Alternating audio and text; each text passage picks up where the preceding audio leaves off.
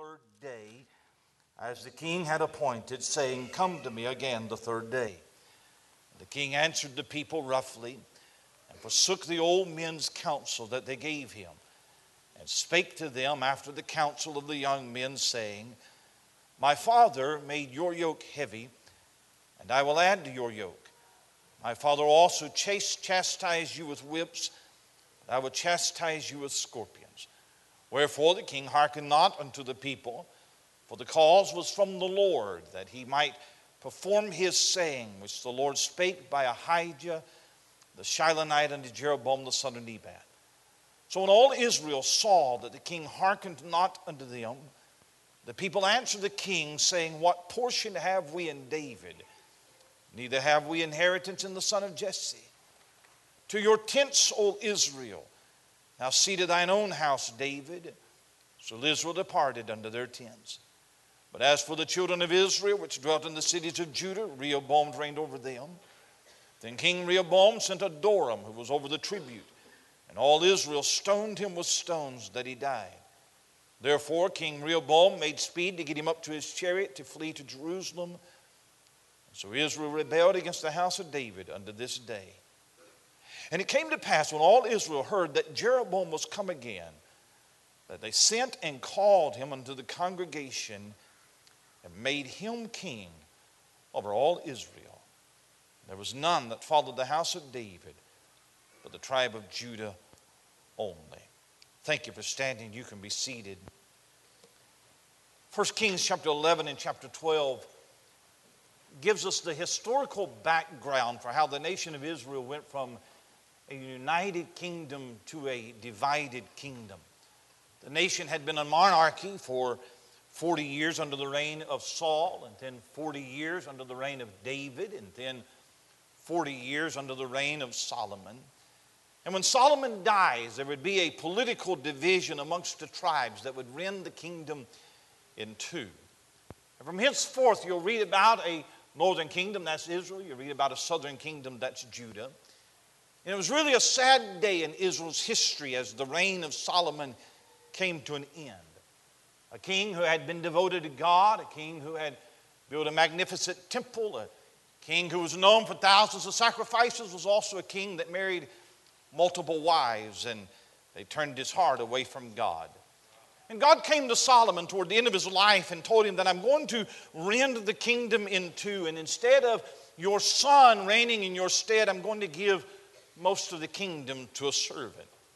Solomon spent the last years of his life knowing that his son would one day become the king, but he would not be able to hold on to the kingdom, and he knew that the nation would divide and that most would follow a servant. In fact, one of Solomon's last acts before he died was to try to kill that servant, and God wouldn't let him. It's a sad end to what had been a glorious beginning. Solomon dies, and Rehoboam, his son, is anointed as the next king of Israel. The entire record of his life is found in 1 Kings chapter 12, chapter 13, and chapter 14, a couple of parallel chapters in Chronicles. And you will look long and hard before you find anything positive about Rehoboam. Usually you can find something good to say about even the worst of men. Well, the scripture paints a portrait of a, man, a young man who's immature, he's, he's brash, he's reckless, and and he's, he reigns for 17 years. He dies at the age of 58. He goes down in history as one of the worst kings of Judah. His mother is from Ammon. That's one of the heathen wives that Solomon had married and brought idolatry into the home. And she probably had more influence on him than Solomon did because he turned out more like his mother than he did his father. And when Rehoboam was inaugurated as the king, there was a delegation of citizens that came to him with a request. And the request is for lower taxes. Solomon evidently had, had levied heavy taxes, oppressive taxes, to fund his building programs. It had become oppressive, is what it had happened. And, and so the delegation came to Rehoboam and they said, Listen, you're getting ready to be the king, and if you will treat us kindly, if you'll, if you'll help us out a little bit economically, we'll be gladly to serve you as our king. Rehoboam says, Give me three days and let me take counsel and think about it, and I'll give you my answer in three days. So Rehoboam goes to a group of older men, counselors, and they say it's a reasonable request. Well, you ought to, um, you ought to lower the taxes. You ought to help your people out. You ought to be a benevolent leader, and your people will gladly follow you. And then he goes to a group of young men, young counselors, and they take the more socialist approach that you know, the wealthy need to pay their share and spread the wealth around and free health care and free college and free daycare and free iPhones. And, and it's in the Hebrew, you'll just have to look for it there. And by the way, it's always dangerous for a country to have young men who have no wisdom, no experience, never built anything, never hold a job to running the country. Just, just, just thought I would say that. But Rehoboam, Rehoboam, we, we know that you're young and we know that this is a massive undertaking. But if you'll pass some tax reforms and if you will make it possible for your people to make a decent living and, and to provide for their families, then we will back it up. And Rehoboam said, You just thought that it was hard. I'm going to be twice as hard as my father. I'm not going to lower your taxes. I'm going to raise your taxes. I'm the king. I have all power. I'm going to rule with an iron fist. I'm going to make your lives more difficult. I, am going to prove to be as oppressive as I am immature. And with that, the nation splits in two. And 10 tribes get together and they make a decision. And the decision is that Rehoboam is too immature to be our king, so we're going to find another king. We're not going to be treated like this. We believe that we deserve better, and, we're going to start our own thing. We're going to find our own king who will do what we want him to do. And so we're going to go off. We're going to start our own nation. We're going to have our own man. We're going to have our own laws. We're going to be our own thing, is what we're going to do. And wouldn't you know that standing in the midst of them was the very man that would David choose to be their king, a man named Jeroboam. Now, don't get them confused, Rehoboam and Jeroboam. Now, who is Jeroboam? Well, back up, if you would, to chapter 11 and look at verse 28. He's introduced to us here. Chapter 11, verse 28, it came to pass at that time when Jeroboam went out of Jerusalem that the prophet Ahijah, the Shilonite, found him in the way. I, am sorry, verse, verse 28. The man Jeroboam was a mighty man of valor, and Solomon, seeing the young man that he was industrious, he made him ruler over all the charge of the house of Joseph. When Solomon was living, he had a widow woman that was working for him as a servant. She had a son. That young man grows up in the palace, and, and the verse says that he has some admirable qualities about him. He's a man of valor, so he's a warrior type. He's industrious, so he's not lazy. He shows some leadership skills. Solomon puts him over the, the, the tribes of Manasseh and Ephraim, the house of Joseph. And, and so, so there's some admirable qualities about him. And so, so, the, so the tribes of Israel make a choice. And here's their choice we choose not to follow Rehoboam as our king, we choose another man to be over us. We, we choose a man who will not be so heavy handed, a man who will not be so burdensome in taxes. And while it looks like it could have been a good choice, I wonder if it was the best choice. Because the king that they chose will immediately lead them into idolatry, and the nation will never recover from the damage that this king is going to do to them. Before the Assyrians roll through the land in 722 BC, they'll have 20 kings and none of them will be good. And the seeds of their captivity was sown when they said, We choose Jeroboam to be our king. Now, please understand, I know that Rehoboam was not a great man. And by the way, I know that God had already decreed that the nation was going to be divided. In fact, God had already singled out Jeroboam. I understand that. I also know that there have been times when God determined to do something and people prayed and sought for mercy and God turned his mind and repented of what he's going to do. And God, I, I do know that God can determine to show wrath, but then showed mercy. I understand that. I also know that you are responsible for the decisions that you make, for the choices that you make. And the people have a choice. Neither choice seems to be a good choice, but is Jeroboam the best choice? And I'm not saying Rehoboam's a good man. He's got plenty of negatives. He's immature. Who wants that? But they chose Jeroboam. I think that sometimes we, um, we ask the wrong question. Oftentimes you preach, I, I, preached a few weeks ago on social drinking in our church. And, and, and sometimes people ask the question, well, preacher, what is wrong with that? Can, can you give me a verse? A, I, need, I need a chapter and verse. Wrong question. How about what is right with that? Instead of, is it a sin, a black and white sin? Is it right for my life? Is it best for me? Is it God's will? Or are you trying to get by with as much as you possibly can? Or are you trying to find God's will for your life? And when you are making a life altering decision, why wouldn't you want to know what is God's will, what is the best choice? Because when you make a decision, you're also agreeing to accept the good or the bad that comes with that. I have weighed the pros, I have weighed the cons. I'm hoping for the pros, but I will accept the cons because of the decision that I make. And maybe this morning somebody is here and you're facing a big decision somewhere down the road, and maybe you're saying that, that there's a lot of negatives and, and it could turn south real quick, but I think that I can make it out. I, I, I think that I can figure out a way, and, and hopefully hopefully some of the negatives don't materialize. And if they do, I can always pray as a last resort, and maybe God will get me out of the jam. And people have a way of putting on blinders when they've already made up their mind of what they want to do. Because I have to have peace about this, even if I have to manufacture some peace. And they looked at Rehoboam, and the flaws are obvious, but so are Jeroboam's. There's some good things said about Jeroboam from a political standpoint, but not one good spiritual quality about him. But if I ask the right people, and if I keep talking about it, I will eventually persuade myself against myself. And isn't it amazing some of the decisions that even God's people make? And so maybe on this Monday afternoon, maybe there is somebody here in this service and you're getting ready to make a decision about a mate. That's a big decision. Oh, Brother Dorsey said it. You, you better get that one right. Maybe, maybe you're here and you're getting ready to make a decision about a ministry. Maybe, maybe it's a decision about some material purchase. Some, some, some, some big decision.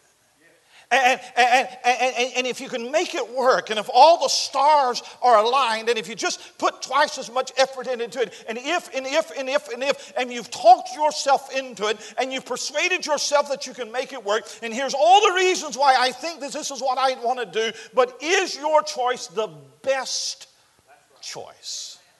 That's what I want to preach on this morning, this afternoon. I'm, I'm going quick, I'm going quick. How to make the best choice. Write this down. Here's the first thing. Here's the first question I ask you Is your choice the product of much prayer? Now, I hope that you don't think that I'm making a bigger deal out of this than what it is, but don't miss what is missing in the narrative. The people talk to Jeroboam, the people talk to Rehoboam, Rehoboam talks to the people, they talk to one another, but nobody talks to God. That's an amazing thing to me. If you look in chapter 12, look, look if you would, in verse number 15, wherefore the king hearkened not unto the people. Now, here's what you ought to read next. Let's have a prayer meeting. Let's have all the men come by on Friday night and let's pray about this. Let, us let's, let's just spend a night in prayer. And before we make a decision that's going to impact our families and our children and our worship, let's just see if God would speak to us. And maybe, maybe you don't think it's a big deal that they didn't pray about it, but maybe you don't think it's a big deal when you don't pray about the decisions you have to make. Oh, preacher, my wife and I, we, we've talked about it. And, and I talked to a couple of lost men on the job, and they told me what they think. And, and, and we're pretty sure that it's the right thing, so we don't really need to pray because we've done our research and we've asked a lot of questions and I've done my due diligence. I'm not walking into this blindly. And I, I, just, I just know, I just know that he's the right man for me because he's so sweet and, and he's so kind to me. And, and, and how could I love her so much if she wasn't the one for me? Hey, you better pray about that. I, I just, I just know. I just know that this is what I want to do. But have you forgotten, if any man lack wisdom, let him ask of God that giveth to all men liberally and upbraideth not. Have you forgotten, call unto me, and I will answer thee and show thee great and mighty things which thou knowest not. I say, sir, that before you take that job that pays well and moves you out to a town where there is no good church to put your family in, please pray about that. I say, ma'am, before you decide that you've got to go back to work and put your kids in daycare because you can't be a mama and pay the bills at the same time, Please pray about that. I say, preacher, before you succumb to that discouragement that is suffocating and you want to throw in the towel at that church that God called you to and find greener pastures, please pray about that. Sir, before you get offended at something your preacher said and pull your family out of a church where God is moving and put them in some watered down, no standards, weak doctrine church that'll soothe your feelings, would you please pray about that? And young lady, before you get so emotionally involved with that young man that your parents say is not the one, and he's a sweet talking, good looking heathen. Please pray about that. Is your choice the product of much prayer? There is no indication that they prayed. Where is there a priest to go into the holy place for us? Where is the high priest to bring the Urim and the Thummim? Where, where, where is, uh, where, where, where, why don't we get around the temple and, and see if God will speak to us? It's not a light thing. We, we, we need to hear from God. My family's going to be affected by this. My children have to grow up under this man. Is this the best choice? Don't assume it is God's will without asking Him. Why, why, would you, why would you value the counsel of men more than you would value the counsel of God?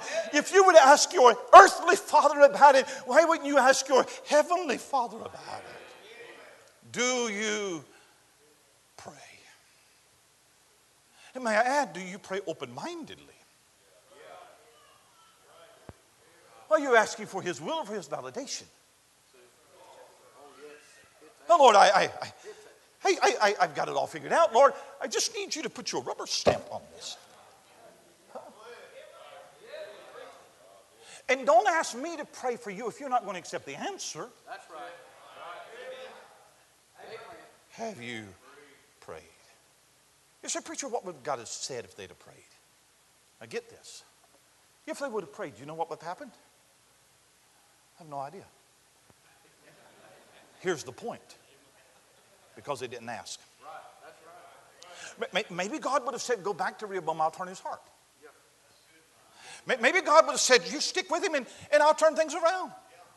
Uh, who knows? Who knows? Maybe God would have said, I want you to stay under him, but I'm going to do great things. You, but here's the point you don't know. And you don't know what God would say to you. You don't know what wisdom, you don't know what direction, you don't know how God would turn it around if you don't ask. If your family's life depends on this decision, you cannot make it without prayer. Ere you left your room this morning, did you think to pray? In the name of Christ our Savior, did you sue for loving favor as a shield today? Because, oh, how prayer rests the weary prayer will change the night today. So when life seems dark and dreary, don't forget to pray. If you would make the best choice, young man, it must be the product of much prayer. I give you the second thing, I hurry. Is your choice the product of much prayer? Secondly, will your, church, will your choice pry open the door for more of the world. Would you look at verse 20? And it came to pass when all Israel heard that Jeroboam was come again. Well, I wonder where he's come again from. Well, back up chapter 11. Chapter 11, look at verse number 40. Solomon sought therefore to kill Jeroboam, and Jeroboam arose and fled unto Egypt unto Shishak, king of Egypt, and was in Egypt until the death of Solomon. Jeroboam is angry with Solomon somehow. Solomon has put an arrest warrant out for him. Jeroboam has fled to Egypt. He's been there for nine years. So in chapter 12 and verse number 2, it came to pass when Jeroboam the son of Nebat, who was yet in Egypt, heard of it, for he was fled from the presence of King Solomon, and Jeroboam dwelt in Egypt. When Solomon passes away, Jeroboam, that usurper, sees his opportunity to come back into the land. And so when the Bible says he has come again, he has come again from Egypt. I don't have to tell you that Egypt is a type of the world. When God brought his children out of Egypt across the Red Sea, he tells them, Don't go back. In fact, kings, don't even go back to Egypt and get your horses. I don't want you back in Egypt. But Jeroboam has been there for nine years, and you can get a lot of Egypt in your heart in nine years. And I'm glad that he is out of Egypt. I don't think that Egypt is out of him. And I wonder if anybody, anybody raised the question. I wonder if any of the men of Israel said, Does anybody know if Jeroboam still believes like they believe in Egypt? I, I, wonder, does Jeroboam still worship the gods that they worship in Egypt? Does anybody know what kind of influence Egypt still has on him? You know, if you are trying to have a godly home, where you're trying to raise children for God and where they'll walk in truth all of their life, you have a battle on your hands.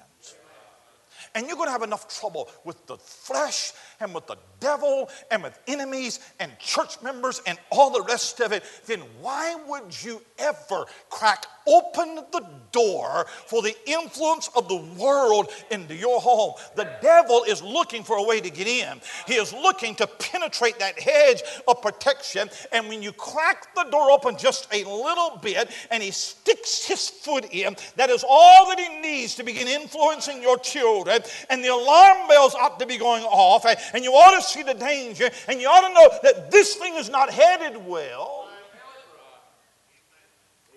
20 years ago, 20 years ago, I, I went into the home of one of our church members. And, and I was there in and out. I had to pick something up. I can't remember what it was. And, and, and, and I, I just had to knock on the door. He knew I was coming. Went in, picked something up, and then in a minute I was out. And, and 20 years ago, I was a naive pastor. I thought that everybody was separated and loved God and all that.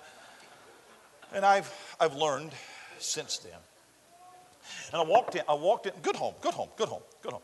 I walked in, and they had television going on, and they were playing the country music television channel, CMT. It was just country music 24 hours a day. And I was, it, it just struck me as, as odd. Why, why would this Christian family be having country music playing. Am, am I okay? Am I okay? Did you know 20 years later that all of the kids are grown and gone, and there's not one of them in church today? Say it was the, it was country music, have no idea. But I don't think the country music helped any. Yeah. Don't, don't die on me, all right? Don't die on me. Don't die on me, all right? Help me. How could you, how could you possibly think that playing that honky tonk in your home, having gyrating dancing girls on the screen, talking about drinking and fornicating and, and, and cheating on your wife. how could you possibly not think that that's not going to have an impact on your children? Shouldn't some bells be going off? Shouldn't some red lights be flashing? Shouldn't somebody say hey this is not going to end well. You're opening up the door that old flame that you found on Facebook, you're prying open the door for more of the world. That friend from school that has nothing in common with Christianity, you're prying open the door for more of the world. Those movies that you go to, can I say that? That, that, that, that music that you listen to, that television that plays fornication, promotes every sin you're opening up the doors, what you're doing. I tell you, and by the way, you're against country music unless it's Christmas time.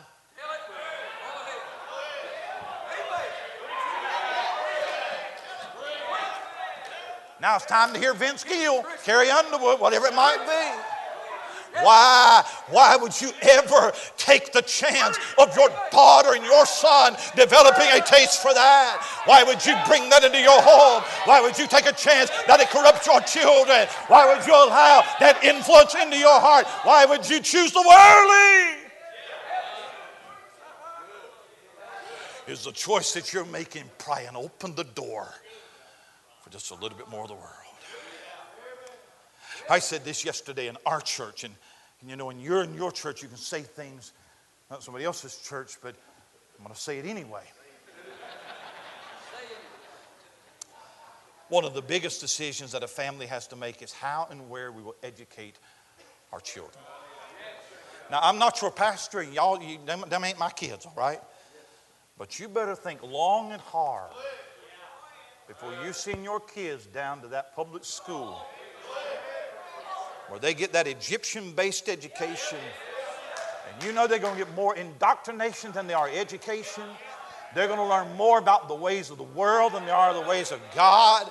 They're going to meet some friend that's going to introduce them to a world that they never knew existed. You are prying open the door for the world to come in.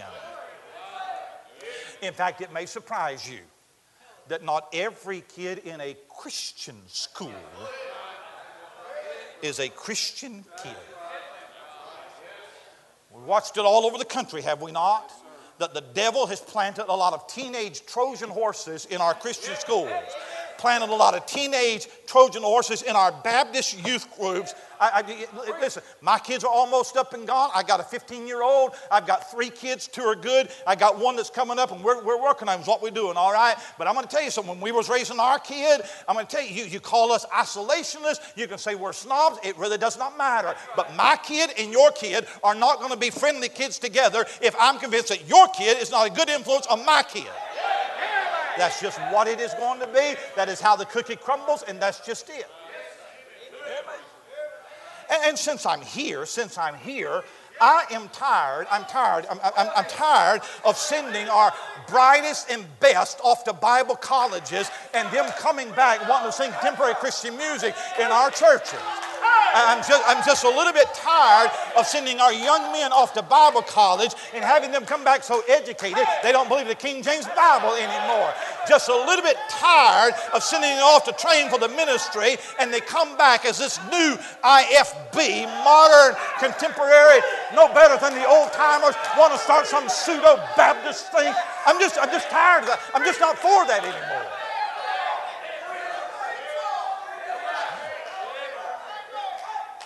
Many a young man, many a young man has made a choice that pried opened the door.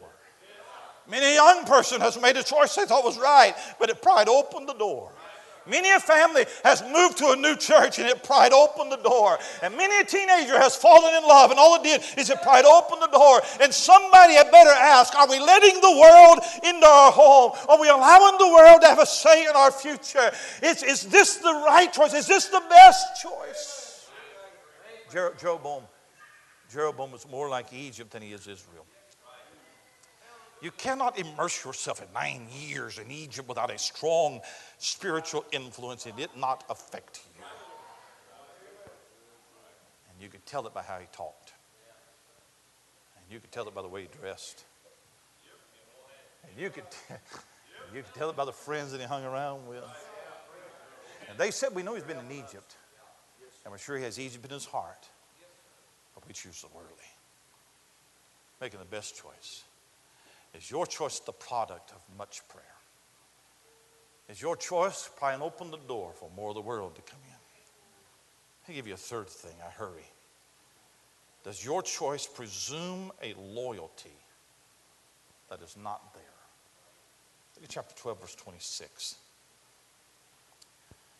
Jeroboam said in his heart, Now shall the kingdom return to the house of David. If this people go up to do sacrifice in the house of the Lord at Jerusalem, then shall the heart of this people turn again unto their Lord, even unto Rehoboam, king of Judah. They shall kill me, go again to Rehoboam, king of Judah. Whereupon the king took counsel and made two calves of gold and said unto them, It is not, it's too much for you to go up to Jerusalem. Behold, thy gods, old Israel, which brought thee up out of the land of Egypt set one in Bethel and the other put it in Dan, and this thing became a sin for the people who went to worship before the one, even unto Dan. It creates a problem out of thin air and then creates a solution, and the problem is how are these people going to worship? If the ten tribes go to Jerusalem, that's in the southern kingdom. If they go there, I'm afraid that God's going to get hold of their hearts. He's going to turn their hearts away from me. It jeopardizes my power. And I don't know how long it was, but it wasn't long before Jeroboam was introducing a new way of worship. By the way, God had already decided the place Jerusalem. Well, let's have a new place Dan, Bethel. God had already decided the priesthood, Levites. But let's get us some new preachers. They don't have to be qualified like that. In fact, God had already chosen certain periods of time. Did you know there were three annual feasts where all of Israel came to Jerusalem to worship? First month, seventh month, first month, third month, seventh month. But if you look in verse number 31, he made a house of high places, made priests of the lowest of the people, which were not of the sons of Levi, and Jeroboam ordained a feast in the eighth month. Let's just make one up. Everything new is new, nothing old is retained. It is a worship of some sort, but it sure doesn't look like the worship that they've been doing. And come to find out, Jeroboam did have a lot of the world in his heart. And it comes out in his worship. Now, watch this. I wonder if the men of Israel knew that this came with the package. They weren't looking for a king to give them new gods. They weren't looking for a king to build us temples and down. No, we want lower taxes, is what we want.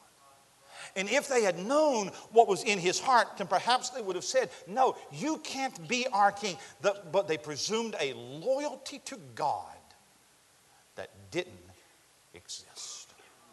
It's not a word you hear a lot about, it's loyalty.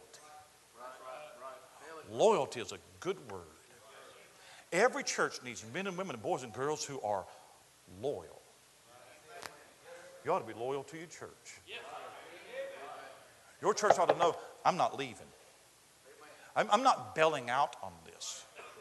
Your preacher ought to know that you are loyal. I'm not just going to switch churches because it's convenient. I'm not going to be part of the crowd that gives me a new preacher every two years because he steps on my toes. No, preacher, I've got you back. When things get rough and when everybody's criticizing you, whatever it might be, I want you to know I'm standing there with you. Your wife ought to know that. Your husband ought to know that. Your church ought to know that they can depend upon you. But I'm going to tell you something, young man. Before you marry that young lady, do not assume a spirituality that is not there. Is she on the same page as the way that you were brought up? Does she have the same convictions? Does she have the same heart for God that you have? Because why would you ever date somebody without asking spiritual questions? Is she saved? Is she spiritual? So, well, we've never talked about that. Then talk about it. Ask the question. Make it an issue. Why not? This is a life altering decision. They presumed a loyalty that was not there. I told my church yesterday morning, I preached this yesterday morning, I, I, said, listen, there will come a time when my time will be up. I will be old and feeble or senile or whatever it might be, and you will finally decide that you want to get a true pastor in your church. When you do, don't just assume he believes the King James Bible. Ask him. Don't just assume that he has standards. Don't just assume that he's old time fundamentalist. Don't just assume. No, no, ask him, how is your prayer life? How is your worship life? What do you think about contemporary Christian music? Ask. Don't presume a loyalty that is not there. They presume that he's loyal to God. You're making the best choice. I'm done. I give you a fourth question. Is your choice the product of much prayer? And as your choice pry open the door for more of the world? And are you presuming a loyalty that is not there? And does your choice pick the easy over the best? You know why they chose Jeroboam over Rehoboam? It'd be easier. Lower taxes. Nobody wants it hard. I don't want to pay taxes either. But sometimes easier is not better. The criteria was simply we believe it will be easier under Jeroboam than Rehoboam. And we choose the easiest path. And God could wave a magic wand and God can make all of our lives easy. But it wouldn't necessarily be better. Because God takes the hard things of life and He grows us and He strengthens us. And I ask for strength that I might achieve. I was made weak that I might learn to obey. And I asked for health to do greater things. I was given infirmity that I might do better things. I asked for riches that I might be happy. I was given poverty that I might be wise. I asked for power that I might have the praise of men. I was given weakness I might feel my need for God. I don't know what the future would have held for Israel under Rehoboam. I don't know how the story would have gone. But they said, Our choice is Jeroboam. We don't need to pray about it. We've already made up our mind. We're not concerned that he spent nine years in Egypt and a lot of that influence is still in him. We don't even know for sure what kind of worship that he follows. We presume that we'll still be able to go to the temple. But this will be easier. The choice makes sense. It's more logical. I've put it down on pen and paper. And it may not be the best choice, but I choose Jeroboam. There's a wealthy Christian gentleman in London.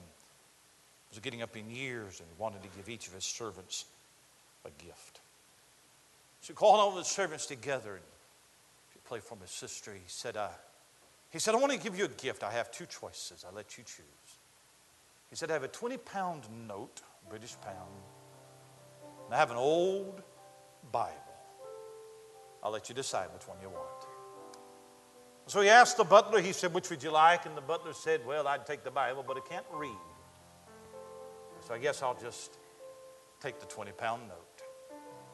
So I gave him the 20 pound note. He asked the gardener, and the gardener said, Well, my wife is so ill, and I need to buy her medicine. I think the 20 pound note would help me more.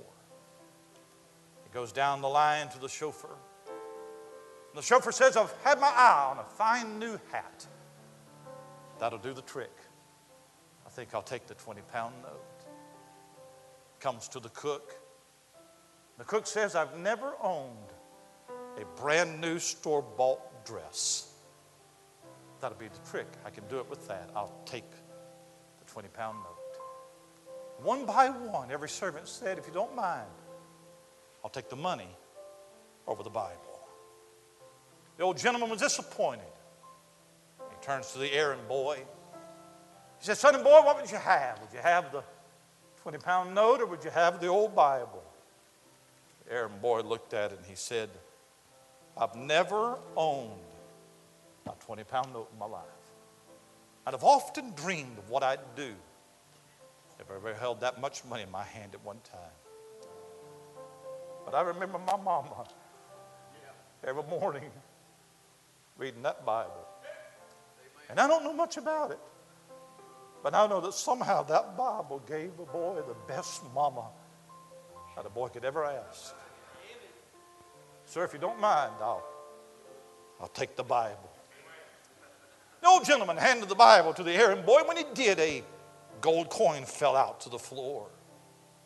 The errand boy picked it up and said, Sir, you forgot this. He said, Oh, no, son. Whatever's in that Bible belongs to you. They began to leaf through that Bible, and there was a 20 pound note and a 10 pound note and a silver coin and more money. While he had hid treasures all over that Bible. And this afternoon, there is no telling what hidden treasures God has already prepared for your life. If you would say, I'm not looking for the easy, I don't want the worldly, but I sure want God's will.